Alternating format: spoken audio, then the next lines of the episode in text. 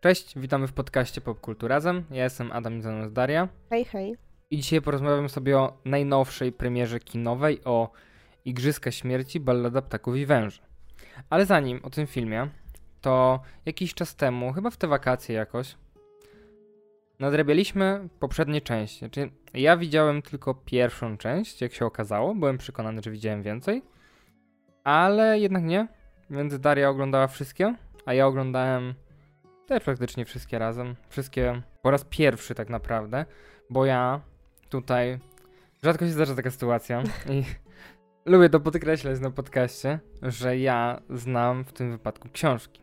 To się naprawdę rzadko zdarza, żeby Daria nie znała e, książek, a ja znam książki, ale ja w ogóle te Igrzyska Śmierci czytałem dawno, dawno temu, jeszcze jakoś, kurczę, to były czasy chyba gimnazjum?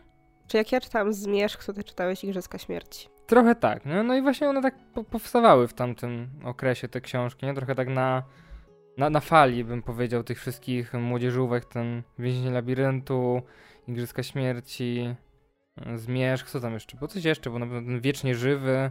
Wiecznie Żywy chyba powstał tylko jeden film, nie? No bo to była też jedna książka. A. Więc to, to nie było coś aż takiego dużego, ale no fenomeny głównie wzbudzały te serie, nie? Więc z jednej strony mieliśmy paranormalne romanse z Zmierzchem na początku i później z wieloma innymi rzeczami, e, z różnymi innymi stworami. E, no a z drugiej strony było właśnie wtedy też boom na te młodzieżowe dystopie. I bardzo ważna rzecz, jestem na 90% przekonany, że Igrzyska Śmierci, The Hunger Games, miały bardzo duży wpływ na popkulturę, bo po pierwsze obudziły w ludziach miłość znowu do Battle Royale i po tym jak powstał film The Hunger Games, w Minecrafcie powstał tryb właśnie The Hunger Games, taki multiplayer, w którym właśnie ludzie byli tak rozstawieni dookoła tego rogu obfitości. No i były robione areny, ludzie robili w różnych okolicznościach i walczyli między sobą na zasadzie jak w The Hunger Games. No i później powstawała cała, cała fala gier Battle Royale, PUBG, Fortnite, Arma chyba też, no i CS i wszystkie H1, chyba H1Z1 z zombie, ale po prostu każda marka od tamtej pory musi mieć swój Battle Royale. Tak, no i oczywiście wiadomo, że oni wrócili nazwą do Battle Royale, czyli do tego japońskiego odpowiednika. A tu akurat czytałam książkę i oglądałam film.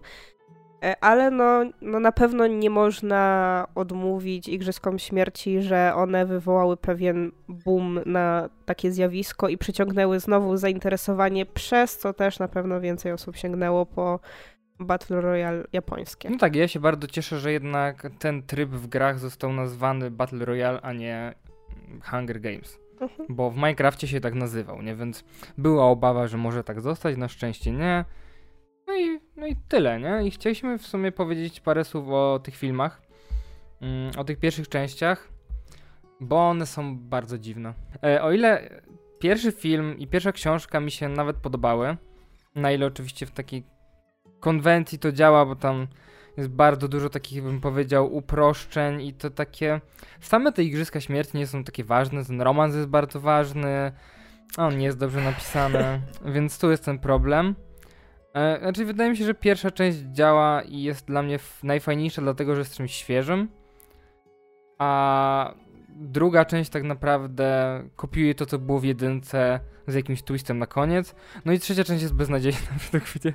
I książka i film jakby były bardzo nudne, próbowały wprowadzić coś nowego, ale no nie udało się według mnie. To ja właśnie zanim, zaczę- zanim nagraliśmy, stwierdziłam, że wejdę sobie na Filmweba, bo wiadomo, że ja już wiele razy o tym mówiłam, że ja mam pamięć taką słabą i bardzo często pamiętam no albo jak coś przeczytam, albo coś obejrzę, to pamiętam albo jakieś drobne szczegóły, albo po prostu tak ogólnie jakiś vibe.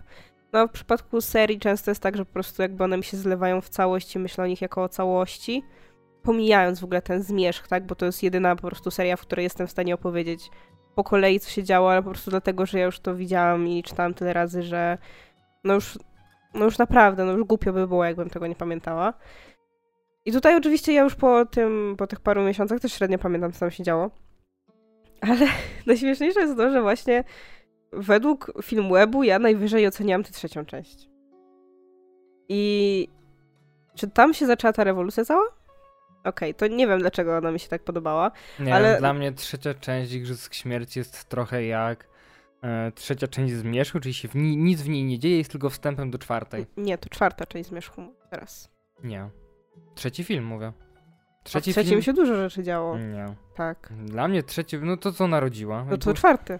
To jest czwarty film. No tak, ale przed trzeci był o tym, że ona była w ciąży i... Nie, to jest czwarty film, w którym ona jest w ciąży. Aha, bo- Pierwszy jest, gdzie oni się poznają, drugi jest, gdzie Edward odchodzi i zostają z Jacobem. Trzeci to jest to, gdzie są młode wampiry. O które są tworzone. Dobra, ja zapomniałem, że...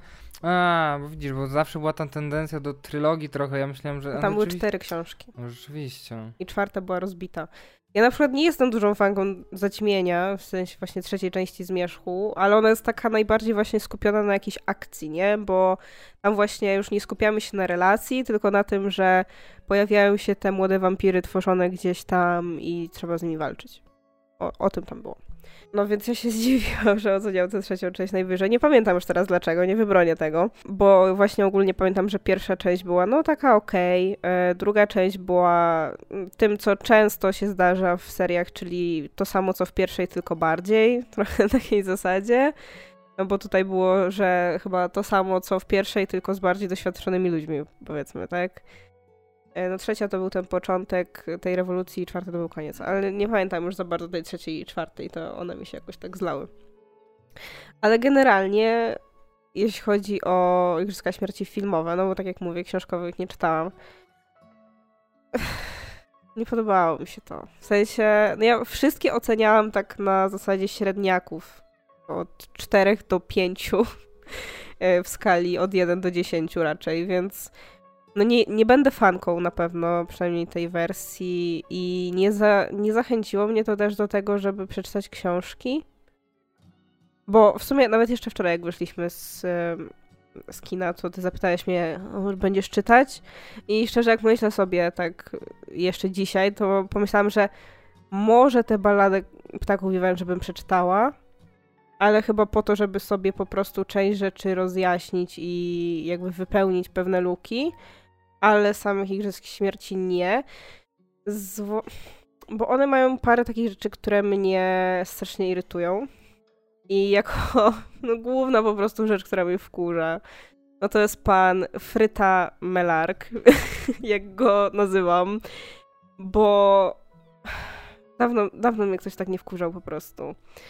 I wkurza mnie też sam fakt, że mnie wkurza, dlatego że jak oglądaliśmy te filmy, to ja sobie tak myślałam, że jakby na etapie takiego pomysłu, no to Pita to jest ciekawy, ciekawa postać, nie? No bo z jednej strony masz no, postać męską, czyli teoretycznie myślisz sobie, że on tutaj powinien być, wiesz, tym super, zawsze silnym, odważnym i tak dalej. No a z drugiej strony, no właśnie, mamy gościa, który jest, y, który się po prostu boi, nie? I mówię, okej, fajnie, możemy pokazać, że y, kobieta może być tutaj stroną powiedzmy bardziej odważną, w sensie Katniss, a, a Pita po prostu się boi i Pita jest no takim... No on się dopasowuje do tego, co inni mu każą robić, bo chce siebie chronić, nie? Więc z jednej strony spoko, ale z drugiej wydaje mi się, że przez to, jak jest właśnie skonstruowana cała ta ich relacja i przez to, jak on jest też zagrany, to on jest po prostu tak jakiś wkurzający. W sensie wydaje mi się, że przez to, że on jest też taki, że się tak też do tej Katniss przykleja i wymyśla sobie po prostu jakieś rzeczy a propos tej relacji i jest taki, że, że on tam widzi tę miłość tam, gdzie jej nie ma. I to chyba było dla mnie najbardziej irytujące, bo właśnie sam fakt, że możesz pokazać y, postać mężczyzny, który po prostu robi różne rzeczy w strachu, jest okej, nie? I to jest bardzo ciekawe, właśnie, jako takie przełamanie, powiedzmy, jakiegoś stereotypu, ale totalnie po prostu tak mnie denerwuje ten człowiek, że nie mogłabym wrócić na przykład do tych filmów, do tych książek, bo jest tam Pita. No, więc jak widzieliście te filmy, to możecie dać znać w komentarzach też, a teraz przejdziemy już do najnowszej części. I ja miałem spore oczekiwania tego filmu, bo ja czytałem książkę. Czytałem książkę jeszcze zanim został ogłoszony film, więc A potem, że ją kupiłem i zapomniałem o niej w ogóle. Ja chyba ona Mhm. rok leżała u mnie na półce, więc to też inna sprawa, ale jakoś tak w końcu się zmotywowałem, ją przeczytałem i bardzo mi się podobała. I uważam, że książka jest no najlepszą częścią z serii. Wydaje mi się, że to jest jakiś taki uniwersalny pogląd, że, że to jest najlepsza książka ze wszystkich. Tak jak na przykład w przypadku, nie wiem, Cienia i Kości, uniwersalnie wszyscy założyli, że e, Szóstka Wron, która wyszła już po całej trylogii, jest najlepsza, nie? A, a nie to, co było na początku.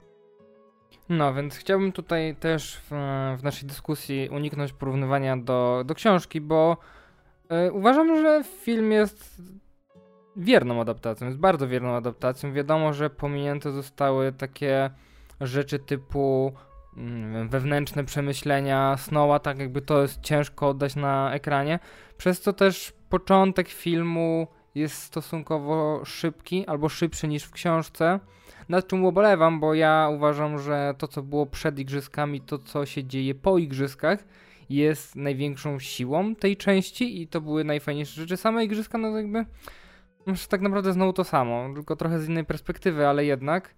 Więc jakby igrzyska śmierci same w sobie nie podobały mi się, ale no mówię, ta, ja żałuję, że bardzo okroili ten, ten wątek, chociaż i tak film jest bardzo długi, bo trwa go 2,40 E, ale bardzo żałuję, że okroili ten wątek tego wymyślania pomysłów na to, jak Igrzyska Śmierci mogą się prezentować, żeby były bardziej atrakcyjne dla widowni, jak bardzo absurdalnie to nie brzmi, ale za chwilę do tego przejdziemy. I tego mi najbardziej brakowało chyba w tym filmie, bo reszta wypada naprawdę bardzo fajnie.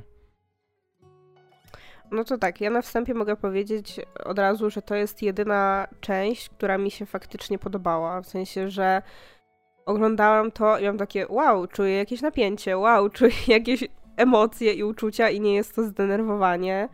Um, wydaje mi się, że bardzo dużo robi tutaj też po prostu to, jak ten film wygląda. Dlatego, że to znaczy tak, y, świat Igrzysk Śmierci nie jest światem jakimś, wiesz, takim y, fantastycznym, tak? Czyli, no wiadomo, że jest dystopijny, dystopijną rzeczywistością, więc wpisuje się to w jakiś sposób w fantastykę, tak? Ale chodzi mi o to, że to nie jest świat bajkowy, nie? Y, więc teoretycznie, no jest tam dużo po prostu realistycznych aspektów, ale mimo to, moim zdaniem, te y, filmy z serii wyglądały no, dość plastikowo. E, pomimo tego, że no, w dużej mierze mamy tam po prostu jakąś, wiesz, brutalistyczną taką architekturę, bardzo taką, wiesz, przypominającą na przykład jakiś, nie wiem, Związek Radziecki czy coś takiego, jakbyśmy sobie pomyśleli. Ale to wszystko jakieś takie było, nie wiem, mm, jakieś takie plastikowe i dodatkowo do tego jeszcze mamy cały ten kapitol, który ma być y, bardzo kampowy i przegięty. I, I on też, jakby rozumiałam to samo założenie, ale on po tych wszystkich latach, jakby porównując sobie do, do tego prequelu, wysz, wychodzi już bardzo, bardzo plastikowo. I przez to wydaje mi się, że cała jakby wizja tego świata moim zdaniem wyglądała jakoś tak, tak jakoś dziwnie, jakoś bardzo sztucznie. Natomiast tutaj mm, to wszystko wygląda dobrze. I tutaj wydaje mi się, że dużą rolę na pewno grał fakt, jak dużo rzeczy dzieje się po prostu na realnych planach. I tutaj oczywiście y, musimy jako mm, lokalni patrioci powiedzieć, że no wiadomo, kręcono część filmu we Wrocławiu. No i na przykład sama ta hala stulecia, która no oczywiście wiadomo, że musi być doprawiona odrobiną CGI, bo nikt tam na całe szczęście nie zrobił wielkiej dziury w dachu, jakby ten budynek cały czas istnieje. I jak pokazują go z zewnątrz, no to oczywiście on też jest troszeczkę przerobiony, on jest zrobiony na trochę większy i w trochę innym kształcie. I otoczenie do niego jest też jakby przerobione. Ale wydaje mi się, że właśnie sam fakt, że jakby arena jest... Um, realnym planem. To, że później tak dużo rzeczy dzieje się gdzieś po prostu w jakichś lasach, nad jeziorkiem, to też w Polsce zresztą, to też dużo daje, no nie? Bo nie wiem, jakoś, jakoś to mi się tak podobało i przez to też jakby te wszystkie wnętrza Kapitolu wyglądały lepiej.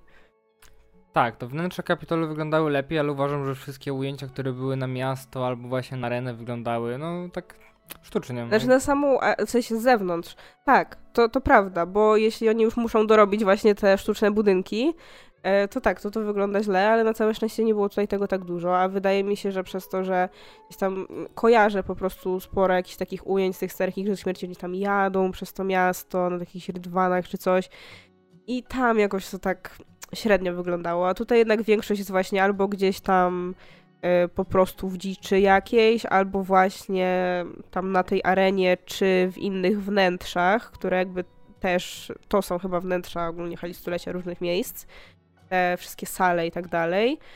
No i tam mamy te jakieś fabryki też i one też jakby widać, że to jest no, realist, realny plan. No i właśnie no, jedyne momenty to są jakieś takie ujęcia gdzieś z daleka, gdzie oni muszą pokazać ten, y, ten plac jakiś taki centralny z tym, y, z tą rzeźbą i tak dalej, ale poza tym to nie było tego tak dużo, nie? Więc wydaje mi się, że to też dużo dało.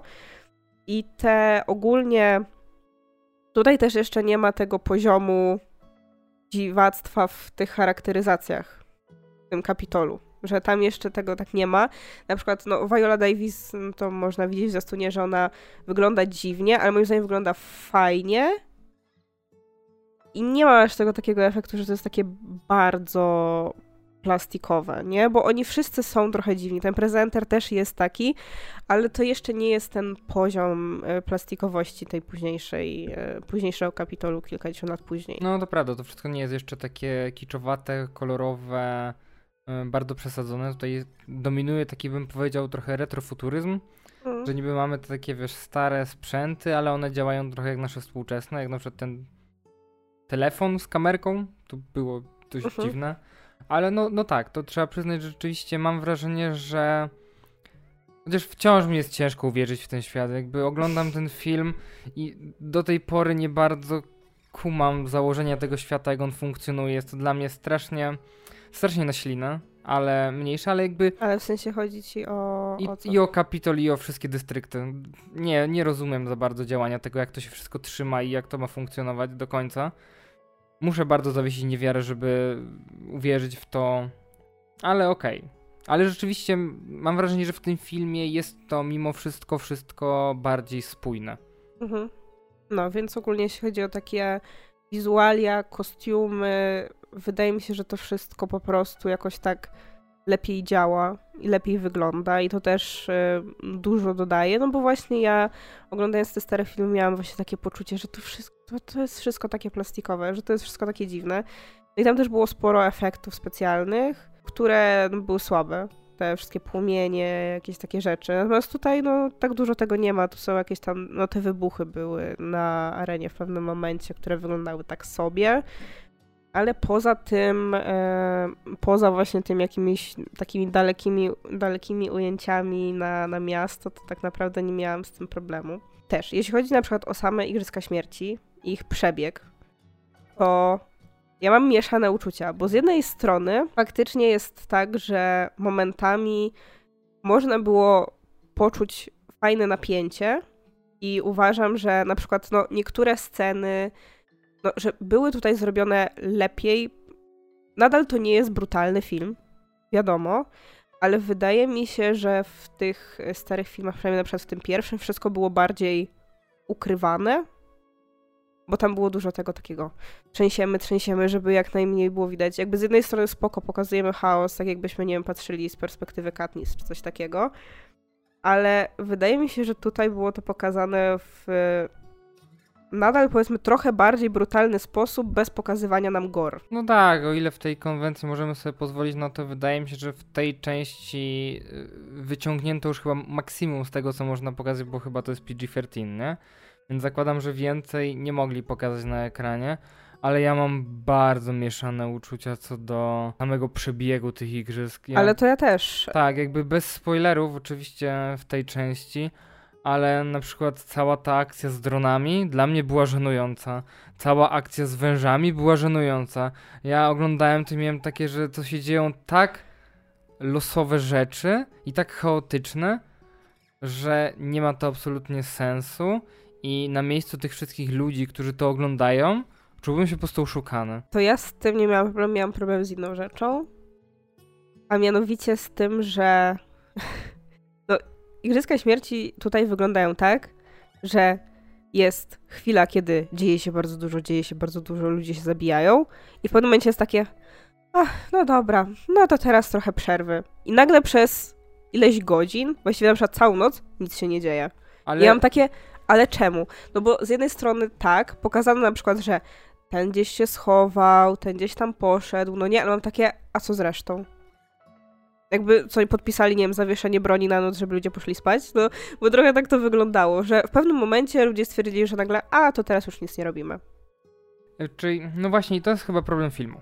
Bo książka trochę lepiej to tłumaczyła, ale jakby wydaje mi się, że cały właśnie ten film jest o tym, że przez to, jak do tej pory wyglądały Igrzyska Śmierci, to to jest nudna formuła. Właśnie przez to, że ludzie się chowają i tylko czekają. Mm. I właśnie o to chodziło, że jakby na początku masz tą brutalność, bo rzeczywiście coś się dzieje, a potem ludzie się chowają, żeby jak najdłużej przeżyć. No wiem, ale ja właśnie miałam tak na zasadzie, że okej, pokazali nam, że główna y, bohaterka się schowała, ale oni nam mówią na przykład, że jest, nie wiem, 13 osób. Ja mam tak, gdzie jest pozostałe 12. A czyli nie, no masz pokazane że później, że ludzie wychodzą z ukrycia, oni się wszyscy po prostu ukryli, miałaś tylko tą taką jedną ekipę, ten sojusz tych, nie wiem, czterech osób, które rzeczywiście razem się trzymały i próbowały innych znaleźć, no ale reszta się po prostu pochowała. No wiem, ale jakby ja się dowiedziałam, że oni się pochowali dopiero w momencie, jak wyszli. A jakby nie widziałam tego momentu, w którym oni się chowają oprócz naszej głównej bohaterki. I miałam wtedy takie, dziwne to było dla mnie. Wydaje mi się, że po prostu jest to nieistotne. No wiem, ale dla mnie to był taki spadek, ym, spadek napięcia i spadek zainteresowania w tym momencie, nie? Więc miałam takie, że ojej, jeju, dzieje się, a potem nagle takie, o. No i właśnie o tym, są, o tym jest ta książka, czyli o tym jest ten film, tak? O tym jest ta książka, o tym jest ten film, o tym, że te Igrzyska Śmierci są nudne. Jakby całe założenie tego filmu jest takie, że e, młody Snow, który w, w późniejszych filmach, w późniejszych, wcześniejszych, to jest prequel, tak? W Że późniejszych latach. tak, w późniejszych latach on jest prezydentem, tak, i teraz widzimy zmagania tego młodego, tam 20-letniego e, Snowa, który właśnie studiuje. I to są te pierwsze Igrzyska Śmierci, w których e, trybuci dostają mentora. No i ci mentorzy mają wymyślić sposób na to, jak urozmaicić te igrzyska, żeby były ciekawsze. Wiem, obejrzałam film i tyle zrozumiałam, ale teoretycznie to miało być już to urozmaicone. No właśnie, no ale zauważ, że między tą częścią a późniejszym mija chyba jakieś 50 lat, więc wiesz, jeszcze mieli No sporo dobrze, lat ale... na to, żeby urozmaicić formułę. Dobrze, ale to nie jest tak, że ten film nam pokazuje tę starą, nudną formułę. Bo to nie jest tak, że ten film ma nam pokazać, patrzcie, to są Igrzyska Śmierci, widzicie jaka nuda? Hej, chodźcie studenci, zróbcie teraz lepsze. I potem pokazują nam lepsze, na przykład. Tylko oni pokazują już te teoretycznie poprawione i w pewnym momencie właśnie dostaje ten taki spadek. Więc jakby ja rozumiem, o co chodzi w tym filmie i jakby o co chodzi w fabule i co oni tam mają zrobić, ale po prostu, no mówię, no dla mnie ten moment był taki nudny i przez to właśnie, że oni teoretycznie pokazują te już trochę pozmieniane. Na przykład, dlatego nie przeszkadzają mi drony. Drony mi nie przeszkadzają, dlatego że to jest rozwiązanie wprowadzone dzień przed. I zakładam, że z jednej strony to jest trochę na zasadzie daliśmy ciulowe, żeby była jeszcze dodatkowa rozrywka i żeby coś się wydarzyło niespodziewanego. A po drugie, że po prostu ktoś wymyślił to dzień wcześniej, więc czemu to miałoby dobrze działać? Trochę na takiej zasadzie. Nie no, ja po prostu zauważ, jakie musiały być nudne jeszcze poprzednie igrzyska, no. To... No wiem, ale właśnie mówię, jakby nie, nie mam tego porównania. Nie, dlatego mówię, że ja... Nie, podobał mi się ten motyw, bo rzeczywiście masz... Może rzeczywiście za mało czasu poświęcili na pokazanie wymyślania tego właśnie, jak to było tak trochę też na... No na ślinę klejone, wymyślane na szybko, żebyś żeby coś nowego wprowadzić, żeby urozmaicić, a tak naprawdę nic nie było przemyślane, tylko trochę wrzucone losowo na te igrzyska i zobaczymy, co zadziała, nie? Ale to jest ciekawe, bo dopiero po tej części mniej więcej zrozumiałem, jak działają sponsorzy i wysyłanie fantów na arenę. Znaczy, no ja rozumiem, na jakiej zasadzie to działa. Ja w poprzednich filmach nie rozumiałem tego. Dla mnie to było takie, y, no okej, ale fajnie, że są sponsorzy, wysyłamy, ale jak to ma działać? Dopiero tutaj rzeczywiście zrozumiałem, o co w tym chodzi. Ale w sensie, jak to ma działać na zasadzie, że kto decyduje o tym, co się dostaje, czy co? No tak, kto decyduje, kto wpłaca, na jakiej zasadzie? Bo tam w tamtych było, że Hemicz y, pozyskuje sponsorów, no ale na jakiej zasadzie? No ale to też nie jest do końca powiedziane na jakiej zasadzie. No po prostu ktoś ogląda i stwierdza, dam pieniądze. No i tyle.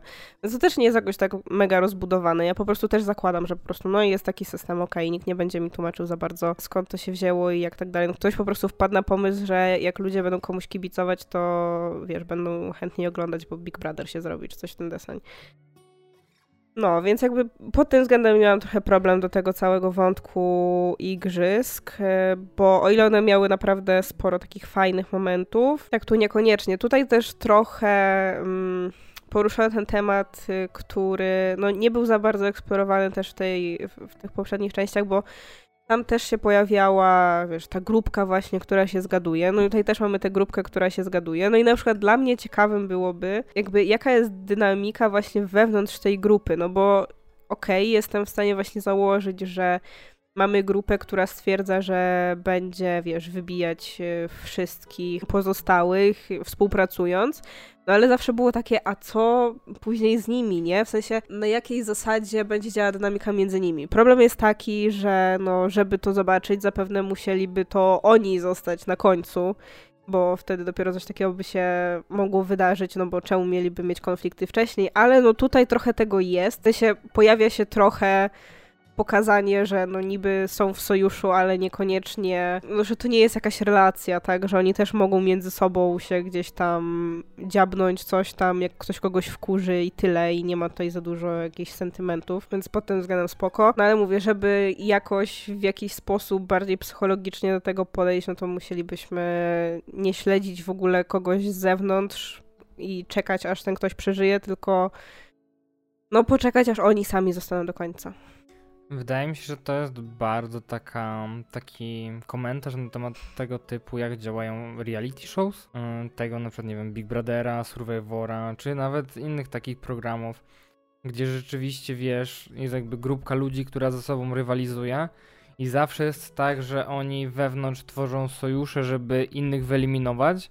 No, a, znaczy wiadomo, że w tamtych programach się nie zabijają, ale wiesz, jakby masz ten sojusz, który wiesz pozbywa się innych, innych uczestników, no i później w tym sojuszu tworzą się kolejne mniejsze sojusze, które wybijają, wiesz, kolejnych i w końcu zostaje ten jeden zwycięzca, nie? Wiem, ale nikt mi nigdy tego nie pokazał, a tutaj przez fakt, że musisz się zabijać jest to trochę ciekawsze niż przez to, że musisz, nie wiem, e, być z kimś w parze, żeby wygrać ileś dolarów, bo jesteś na Love Island, nie? Jakby to nie jest ten sam poziom.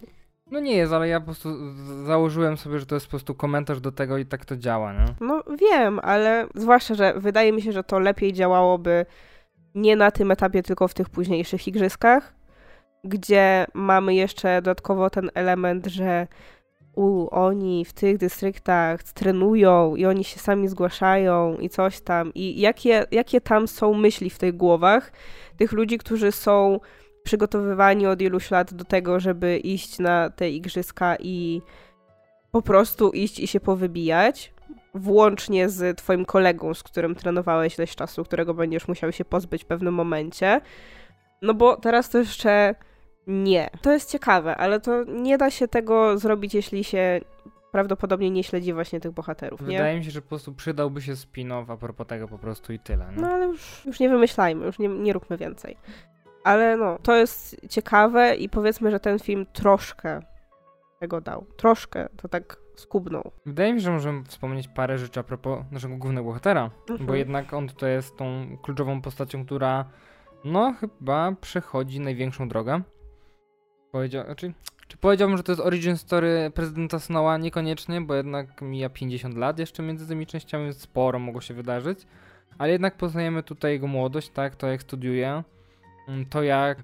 Bardzo mi się podobało to, jak on jest, tak po, pozuje na tego bogatego i widać, jakie ma e, w domu warunki, a jakby. Powiedziałbym, że trochę się tego wstydzi i pozuje na takiego bogatego odzianego przed swoimi kolegami, gdzie no tam też są różne konflikty, nie? Bo jakby masz tego chłopaka, który jest z dystryktu, który przyjechał do Kapitolu razem ze swoim ojcem, który się wzbogacił na wojnie, ale on wciąż jest jakby... Po pierwsze pamięta, jak był w dystrykcie ten chłopak, a po drugie i tak wszyscy go wytykają palcami, nie, nie traktują jak swojego. No i masz jakieś tam pomniejsze, ale głównie jednak chyba ta dwójka dominuje, no? Tak, i właśnie tutaj pojawiły się dwa moje największe pytania, które mi się pojawiły w głowie i o których myślałam, że może książka mi to rozjaśnić. Czyli po pierwsze, nie zdawałam sobie sprawy, że możesz mieszkać w Kapitolu i być biedny. To jest pierwsza rzecz. I po drugie, czy ja dobrze rozumiem, że jego ojciec był prezydentem wcześniej? Nie, ja po prostu, może prezydentem dystryktu? Nie wiem. Nie pamiętam, ale kogo? W sensie Snowa? Tak. Nie pamiętam. Bo szczerze. z tego, co ja zrozumiałam, to był. Albo był kimś ważnym na tej uczelni. Więc tym, tym bardziej nie rozumiem, jak to działa. I druga rzecz, jak możesz się przenieść z dystryktu do Kapitolu? Patrząc na to, jak to było pokazane tutaj, pieniędzmi, wkupić No się wiem, w łaski, ale nie? właśnie to było jakoś tak bardzo na boku i w ogóle, a propos tego wątku, przez trzy czwarte filmu, nie no dobra, pół, ja byłam przekonana, że ojcem tego ziomeczka, tego jak miał Se Jamus, czy jakoś tak, że Peter Dinklage to jest jego ojciec. Ja byłam przekonana, że to jest on. No bo mówią, że to jest ważny jakiś człowiek na uczelni, coś tam. Byłam przekonana, że to jest on. Bo jego ojciec się pojawia w jednej scenie tak naprawdę. No tym bardziej, że wiesz, jest jakaś tam nagroda, jakieś stypendium fundowane przez tego gościa, czy to rzeczywiście jest jakiś bogaty gościu, nie? Ale... No ale właśnie no mówię, że po prostu no, ważny człowiek na uczelni, no i jedyny ważny facet na tej uczelni, który pokazano, to był Peter Dinklage. No to miałam takie, no okej, to jest on. Ale to nie był on. No okej. Bawiły mnie bardzo porównania e, Lucy Gray do Katniss. Jakby nie wiem, czy zwróciłaś uwagę na to, że w internecie powstało bardzo dużo takich artykułów, które pi pisały, że czy Lucy Gray to będzie nowa Katniss, coś takiego. I ja miałem takie... Czy, czy oni to piszą tak po prostu, żeby pisać jakieś pierdoły a propos tego, żeby się klikało i trochę tak to brzmiało. Ale no nie, bohaterka tutaj jest bardzo inną, Mhm. ale ja, ja też mam problem co do tego, jakby ja na przykład nie rozumiem na jakiej zasadzie oni ją wzięli do tych igrzysk, bo to jest tak durne też dla mnie. Nie, no to ja rozumiem o co chodzi. W sensie, bo to było tak, że ona była w jakiejś grupie, która sobie jeździła i grała muzyczkę i nagle uznali, że ją wezmą. No ale to... było powiedziane dlaczego. No ja wiem, ale dla mnie to było, nie, nie miało to sensu dla mnie. Nie, no to ja zrozumiałam. Jakby wystarczyło mi to jedno zdanie wytłumaczenia tak dla mnie nie, bo jakby nie, nie rozumiem, czemu przymusem zmusili kogoś do zostania w tym dystrykcie. Ale no to nie jest powiedziane, że ją zmusili, tylko po prostu tam była w tym momencie. W momencie, kiedy były te tam dożynki, czy jak to się tam nazywa. No ja wiem, ale to ja mam takie, no oni mają listę, to skąd mieli ją na liście? Ale przecież było powiedziane, że ona została wkręcona w to. Okej. Dlatego, że jej facet Aha. miał romans z córką burmistrza, a ta córka burmistrza była wredna i chciała się jej pozbyć, więc zagadała do ojca i on jakby no po prostu ustawili głosowanie, tak? O matko. Losowanie. Losowanie. O matko, to jeszcze bardziej durne niż myślałem. Ale no było, pa- padło to, więc ja to, ja to wyłapałam, nie? Pod tym względem. Książka jest w ogóle pisana z perspektywy jego, nie? To jest trzecioosobowej. Chyba jest. Wydaje mi się, że nie jest tak jak trylogia z perspektywy, że jest e, narracja Katniss. Wydaje mi się, że tutaj jest bardziej taka ogólna. No. Okej, ale on skupiamy się na nim, tak? No tak.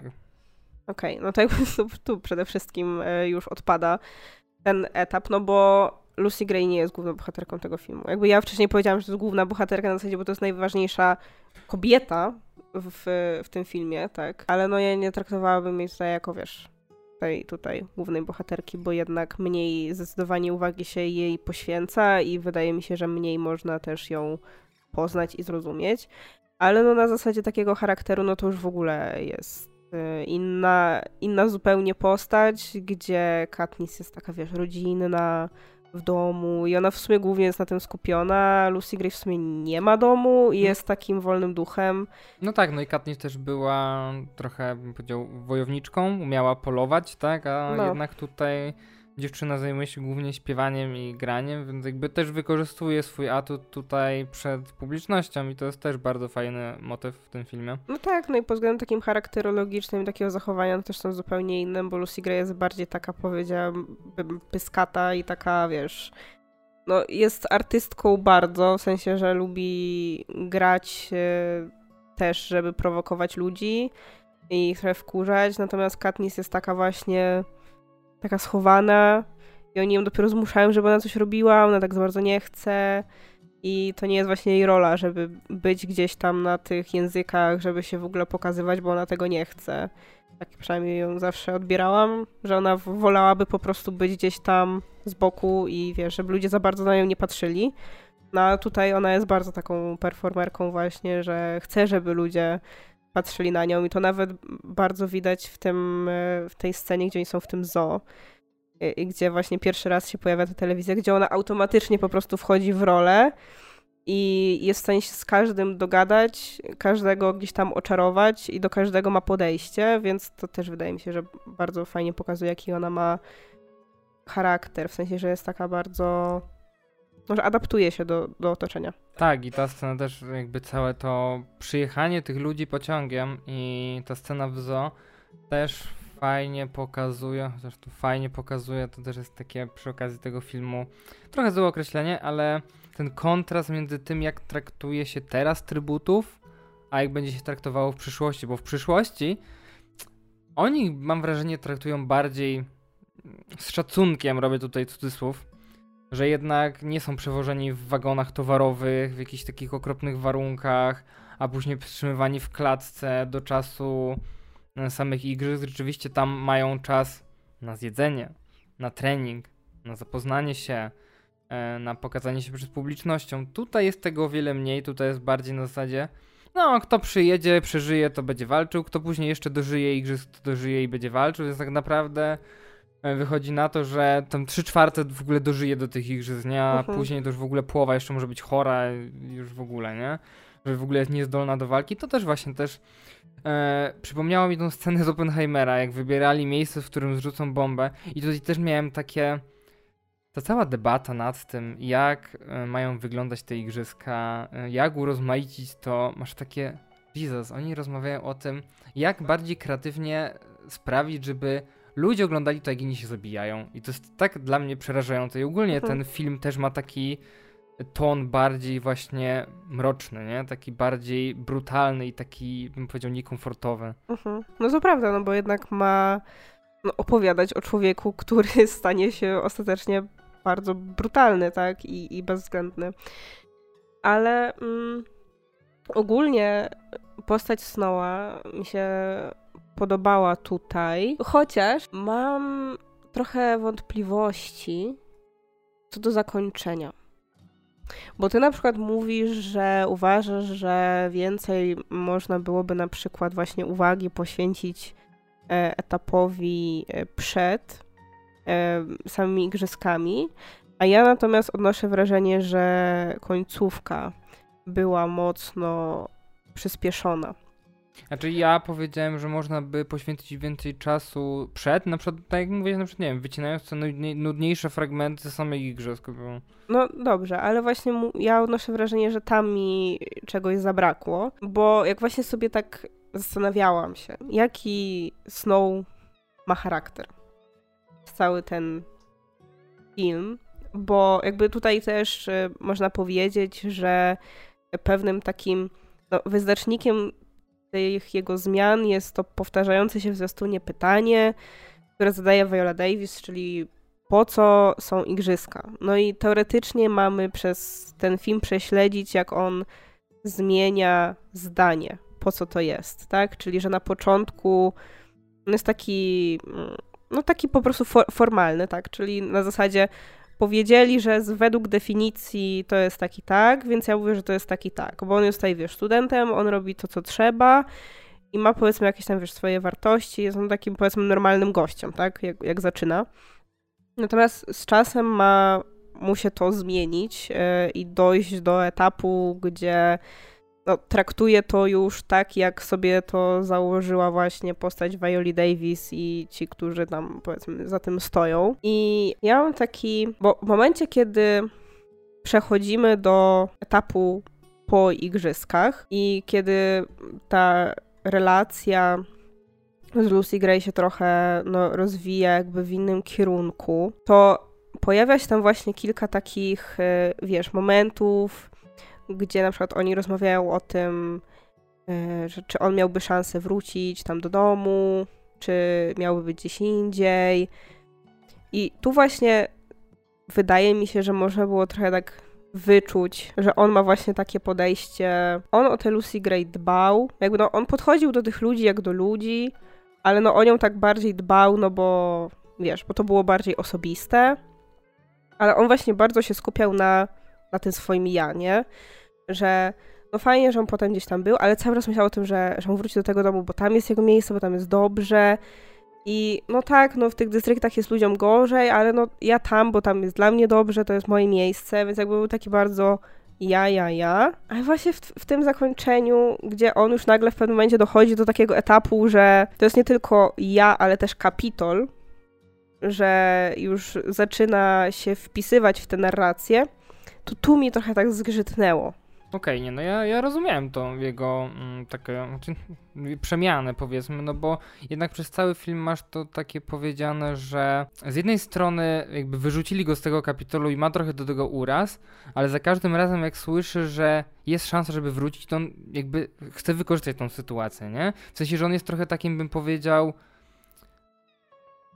patriotą, lojalny wobec kapitolu, w sensie, że trochę ma takie, że trochę tańczy jak mu zagrają, że niby go wywalili, wiesz, mają go gdzieś w dupie, ale on mimo wszystko bardzo chce tam wrócić, no bo tak mówiłeś, że on czuje, że tam jest jego miejsce, tam jest jego dom, że on tam się wychował i że nawet patrząc po samym początku filmu, mimo że jest biedny, to pozuje na takiego, żeby się wpasować jakby w towarzystwo, nie? Ja właśnie nie odbierałem go nigdy jako patrioty, tylko ja odbierałem ten jego powrót do domu na zasadzie właśnie, że no to jest po prostu dom że tam jest moja rodzina, tak? Że on miał te relacje z kuzynką i chciał z nią być, do niej dzwonił, więc ym, no, rozumiałam po prostu na takiej zasadzie, że no, ma taki związek na zasadzie sentymentalny jakby z miejscem jako z domem i z rodziną, a nie jako z tym, że ta polityka jest jakaś taka super.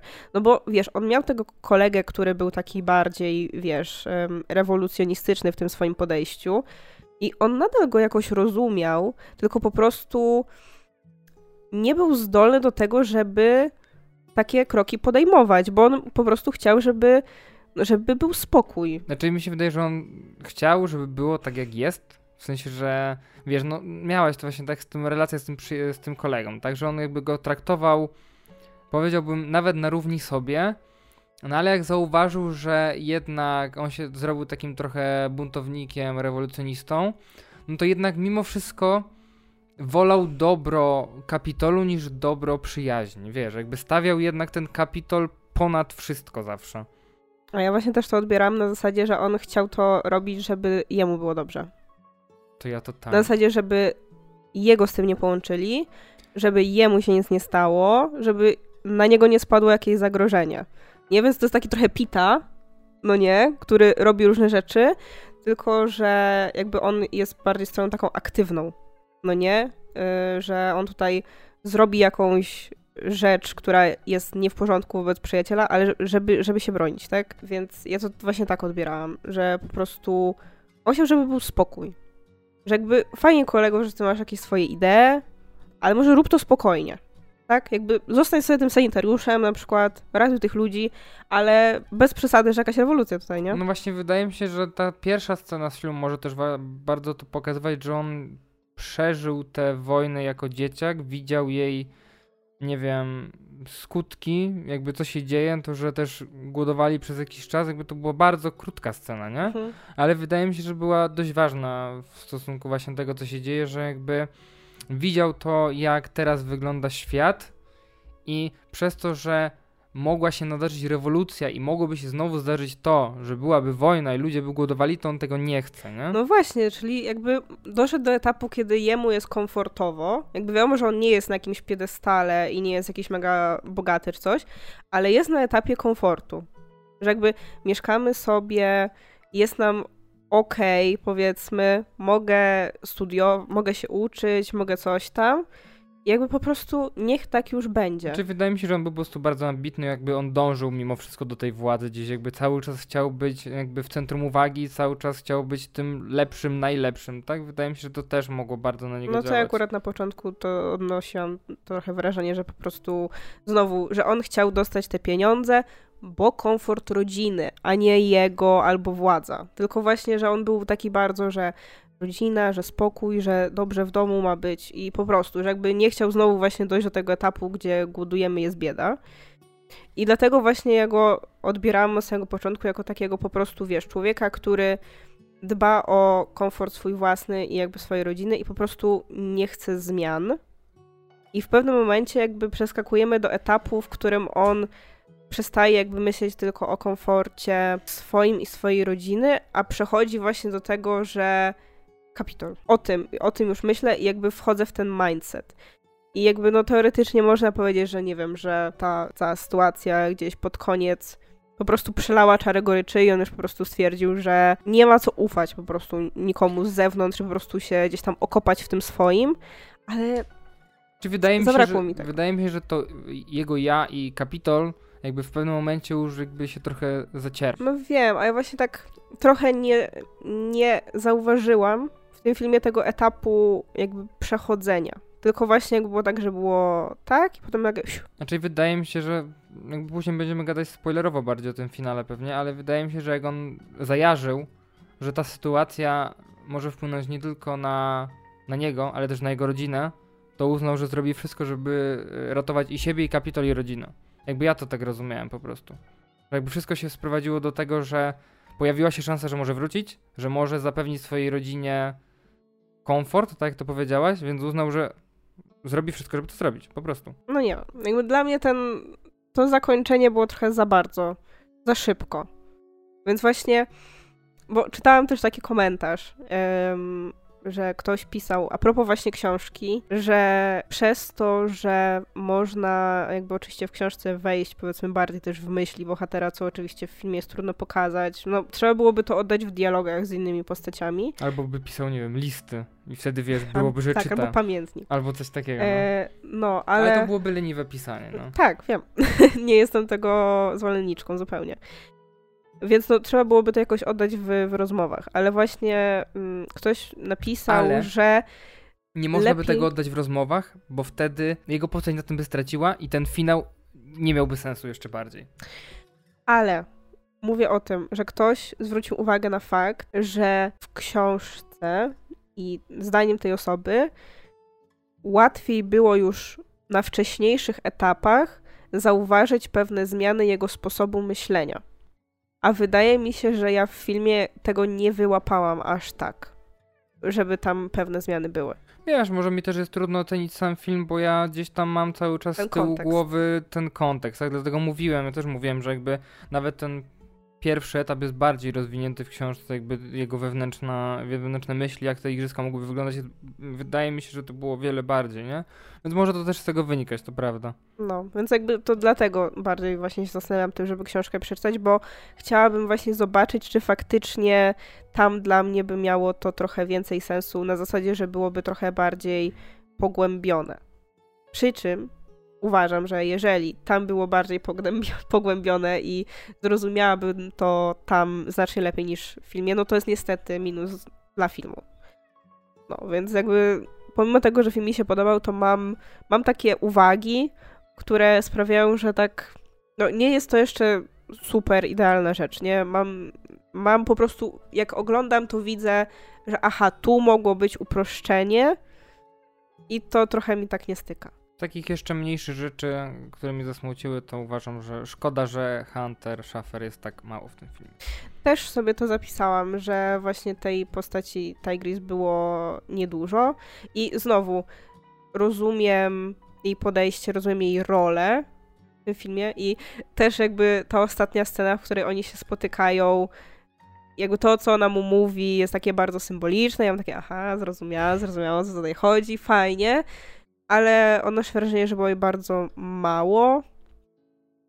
No i jakby, wiesz, w jej przypadku nikt się nie domyśli, jak to się stało, że z tej, którą była tutaj, stanie się tym, kim była później, gdzie Ale- tam już w ogóle później też nie ma znaczenia. Szczerze, ja czytając książki, ogląd... znaczy, czytałem książkę, później oglądaliśmy te filmy, ja totalnie nie zajarzyłem, że to jest ta sama postać. No. Naprawdę. Więc ogólnie to też mogłaby być ciekawa postać, ale było jej no niestety malutko, więc no miała po prostu taką marginalną rolę, miała właśnie podać te kilka dialogów, żebyśmy zrozumieli pewne rzeczy I to wyszło spoko. No, wydaje mi się, że właśnie ona też była e, no, tą, ta, tym takim właśnie spoiwem, które pokazywało, że no, tak, tu jest ta ich relacja, że ona jest dla niego ważna, że, że on też dla niej chce mieć komfort, tak, żeby jej było dobrze w tym życiu i tak dalej.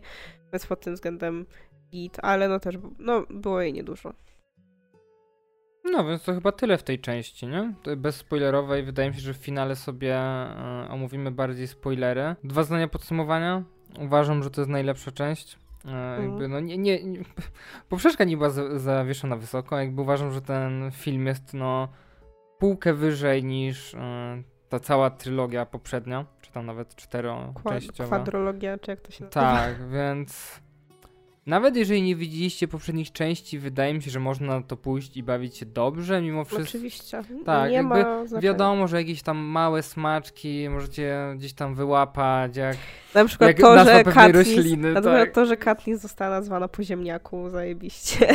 Tak, ale no są takie pierdółki, które wydaje mi się, że nie wpłyną na ogólny odbiór filmu, a yy, wydaje mi się, że warto pójść jak lubicie takie young adult. Wiadomo, że to jest jakby też taka konwencja, której nie, nie którą każdy musi polubić. Wiesz co, wydaje mi się, że to jest zdecydowanie bardziej zjadliwe dla ogólnej, że to będzie zdecydowanie bardziej zjadliwe dla takiej ogólnej widowni niż stare Igrzyska Śmierci. Dlatego właśnie, że to już wygląda mniej kiczowato, jest mniej, znaczy wiadomo, że tutaj wątek powiedzmy romantyczny jest bardzo duży, ale nie ma tego takiego, wiesz, fandomowego robienia trójkąta, żeby ludzie, wiesz, mogli być w różnych teamach. Jakby ja rozumiem, że to jest coś, co buduje fandomy i tworzy zainteresowanie, ale no... Nie wiem, czy można nazwać to young adult, jak e, główny bohater nie jest e, nastolatkiem.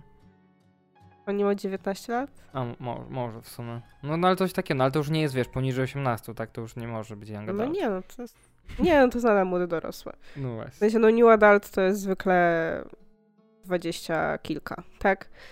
No ale dobra, to nie, nie o nomenklaturę chodzi. Wydaje mi się, że po prostu on jest bardziej taki zjadliwy przez to. I Wydaje mi się, że no on jest po prostu na poziomie takich blockbusterów, które sobie wychodziły w tym roku i on jest pod tym względem bardzo, bardzo spoko i wygląda ładnie i historia jest angażująca i, i trzyma w napięciu kiedy trzeba i jak będzie ktoś chciał sobie westchnąć do, nie wiem, wątku romantycznego, to też fajnie. Więc nie wiem, ładni ludzie grają. Nie wiem, mi się podobało. Myślę, myślę, że mogę sobie przeczytać ten prequel w sumie bo jestem ciekawa, ale nie wiem, czy to nie będzie tak, że na fali teraz tak o tym myślę, a potem jak przyjdzie czas, że będę miała faktycznie czas, żeby przeczytać, to już mi, mi się nie będzie chciało. No zobaczymy. No, więc czekamy na wasze komentarze. Możecie pisać, czy czytaliście książkę, czy oglądaliście film. Chętnie poczytamy komentarze. A jak będziecie jakiś spoiler co do finału, to zawsze można dać spoiler, tam parę kropek, żeby nie spoilerować, bo ten finał uważam, że jest fajny. Jakby teraz przejdziemy sobie do, do spoilerowego omówienia. Jakby chyba tylko finału, bo reszty nie ma co za bardzo omawiać spoilerowego. No wiesz, problem też jest taki, że zwiastun pokazał cały film. O, tak, mówiliśmy o tym na jednym porozmawiajmy. Więc właściwie zwiastun nie pokazał właśnie no, tego, tego etapu, co się wydarzyło na końcu, ale on dosłownie chyba pokazywał scenę Violi Davis, która jest na samym końcu. Tak, no. To no. ostatnia scena, w której ona go pyta, czym są igrzyska, nie? No. No, ale ja bym chciał tutaj powiedzieć o swoich emocjach, bo mm, jak czytałem książkę i oglądałem film i ten finał, uważam, że jest bardzo fajnie oddany. Wydaje mi się, że towarzyszyły mi bardzo podobne emocje. Ale mówisz jakby o finale na zasadzie tej akcji w lesie i w sensie w tej chatce? Tak. Od już, tego momentu, tak? Tak, tak, tak. W sensie chodzi mi o ten fragment, w którym wiesz, e, Snow sobie e, uświadamia, mm, że w sumie to ta Lucy jest jedyną osobą, która wie, co on zrobił i która jest jedyną osobą, która może go wydać. I ma, ja właśnie miałem takie, że widać to takie, wiesz, takie o, oczka mu się zaświeciły, że jak on się jej pozbędzie, to może na spokojnie wrócić do kapitolu, na spokojnie wrócić sobie do szkoły, do rodziny i może dalej funkcjonować, jakby nic tutaj się nigdy nie wydarzyło. Jakby nikt się nie dowie, że on zabił tą córkę prezydenta, nikt się nie dowie, że e, on coś tam znaczy, no on nie spiskował tak bezpośrednio, nie? No ale nikt się tego nie dowie. Jaką córkę prezydenta? No, w 12 dystrykcie. Burmistrza. E, burmistrz. No A, właśnie. właśnie. Nie no, bo syn prezydenta umarł. No tak, ale no i- to ni- nikt go nie, nie zabił, on zginął w tym zamachu, tak? No tak, no i też się też nikt nie dowie tego, że on wbił na arenę i zabił tam jednego dzieciaka. Jakby wyeliminował tak naprawdę wszystkich oprócz tej Lucy. I ona jeszcze bardziej mu uświadamia to, że mówiąc mu, że haha, tylko ja wiem o wszystkim i masz takie.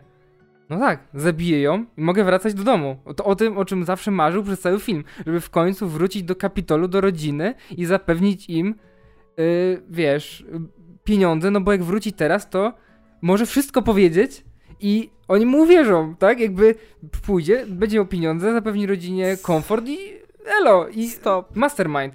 stop. Zupełnie nie widziałam tego w tym zakończeniu. Zupełnie. Ja w ogóle... Mm, właśnie, to pokazuje, jak to zakończenie wybrzmiewa, jak ty rozumiesz kontekst, a ja nie, bo znasz myśli. Totalnie nie zauważyłam tego, że on sam na to wpadł.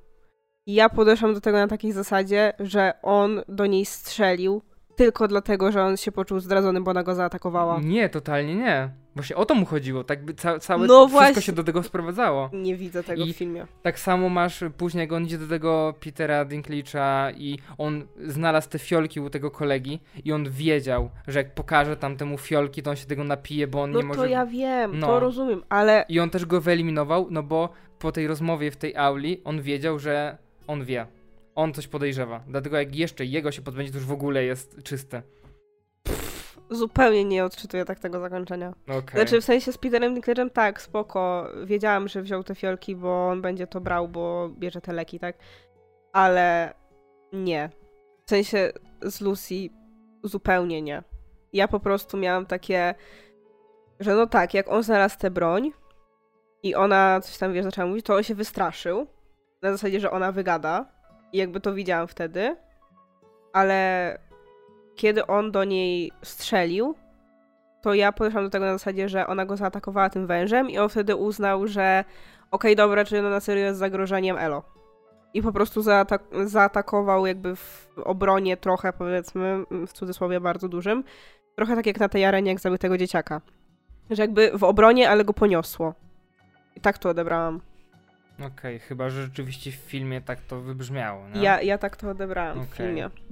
No. Nie wiem jak inni, ale ja tak to właśnie widziałam. Dlatego właśnie dla mnie to był też taki skok, bo to nie było właśnie na zasadzie, że ja widzę, że on teraz nagle zaczął postrzegać ją inaczej, tylko właśnie, no nie wiem, że po prostu to był taki atak w impulsie jakimś Okej. trochę. No i wydaje mi się, że jednak w książce bardziej dosłownie było pokazane, że on ją zabił, bo jednak w filmie masz tą scenę, w której e, on do niej strzela, później patrzy, jej ciała nie ma. Co jakby też jest trochę nawiązaniem do tego, o czym ona tam śpiewała, czy o tą opowieść, jakby mówi o pewnej postaci. Ale no, wydaje mi się, że tam było bardziej wprost powiedziane, że jakby ona nie żyje. A tutaj miałeś takie, że no mogła przeżyć, ale wydaje mi nie się, bo że jednak... że zaginęła, no, że nikt nie wie, gdzie jest. Więc jakby No. też za- założyłam po prostu, że umarła. No, więc nie wiem, ja jak czytałem książkę i czytałem to zakończenie, to miałem kurde takie emocje, jakby miałem takie wow, to jest tak, tak, tak, tak fajnie napisane, tak, tak przewrotnie bym powiedział, bo totalnie się tego nie spodziewałem. Spodziewałem się takiego, no, happy endu, wiesz, wyjechali, tak, miłość zwyciężyła, wyjeżdżamy i tyle, jakby, nawet abstrahując od tego, że wiem, co się dzieje później, tak jakby, wiesz, masz to, to że ma, jest te 50 lat jeszcze różnicy, że tam No. dużo może się wydarzyć, to nie musiało się wydarzyć teraz, nie? Tutaj mogło być tak, że nie będą mieli szczęśliwe zakończenie, wyjadą elo, a on, wiesz, może kiedyś sobie wróci, nie? To ja zakładałam, że inaczej się to skończy. Ja zakładałam, że ją zabiją i że jego to wkurwi wtedy. Że na zasadzie, nie wiem, że właśnie...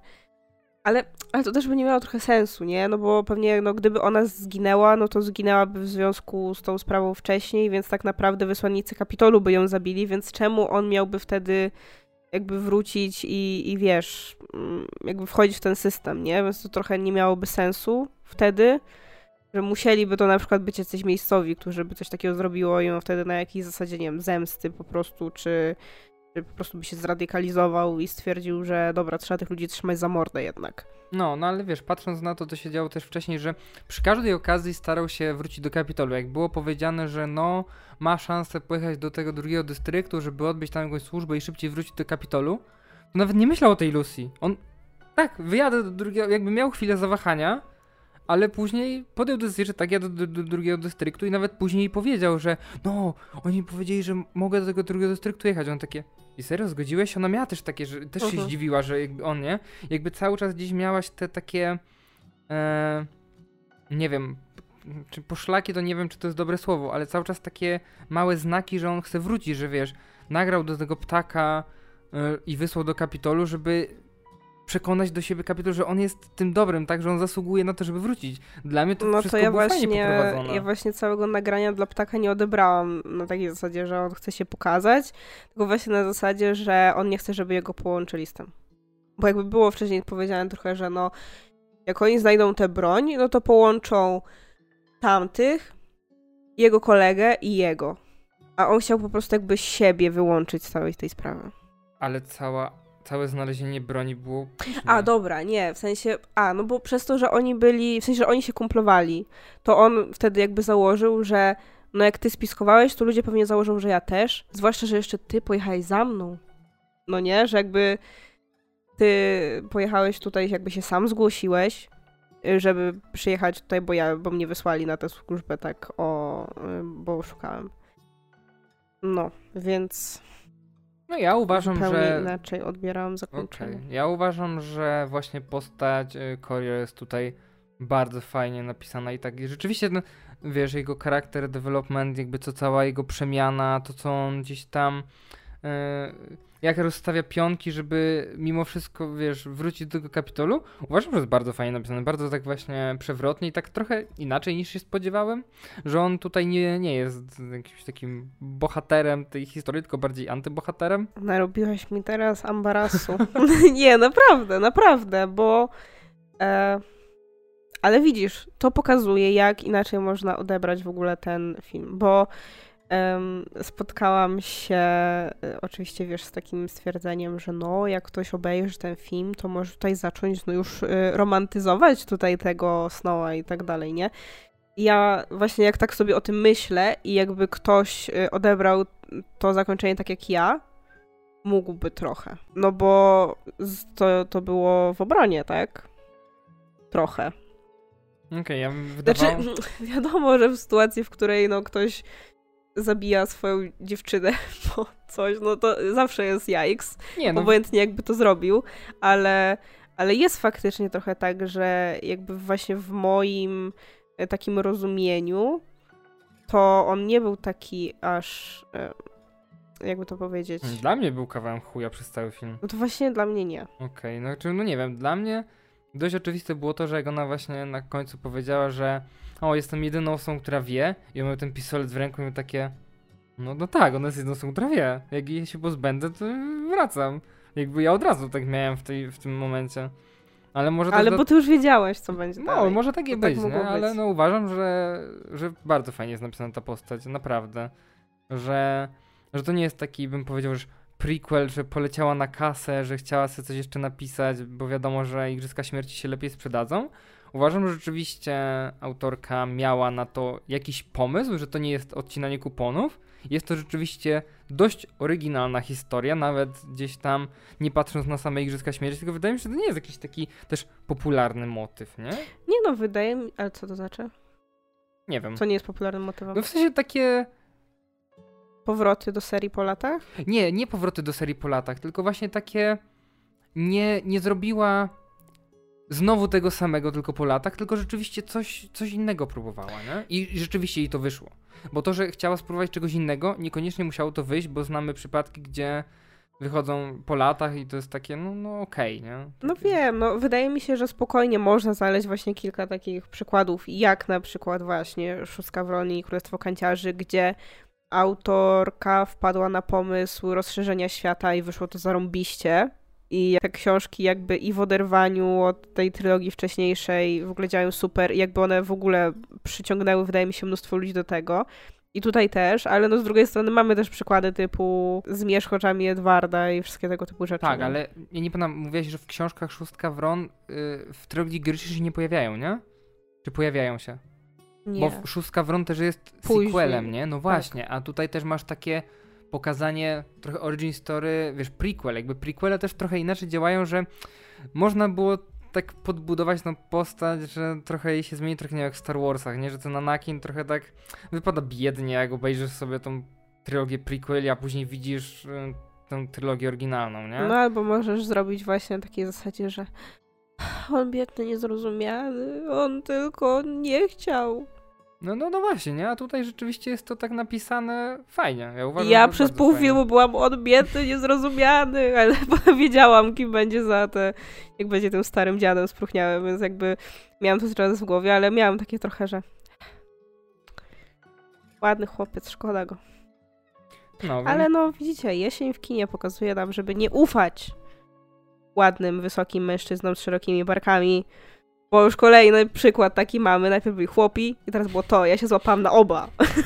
No, więc ja jestem usatysfakcjonowany tym filmem. Naprawdę uważam, że był to przyjemny, choć długi seans.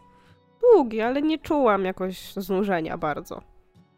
No, więc fajne było, ale teraz po tej rozmowie zgłupiałam, więc chyba będę musiała przeczytać. Okej. I może kiedyś wrócę jeszcze raz do filmu i na przykład już z perspektywą książki, jak już kiedyś wyjdzie na streaming, chociaż nie wiem, czy wyjdzie, bo Igrzysk Śmierci ogólnie nie ma nigdzie na streamingach. Nie ma na Netflixie? Nie, więc wy nie wiecie, jak my to obejrzeliśmy. No, yy, więc może właśnie kiedyś, jak sobie wrócę, to wtedy zobaczę, czy ja po prostu byłam zaślepiona tym, nie wiem, blondem włosów, czy o co chodzi. Nie wiem. No, więc jak chcecie, możecie dać znać. e, w Amazon Prime Video jest w abonamencie. To chyba niedawno dodali. Może.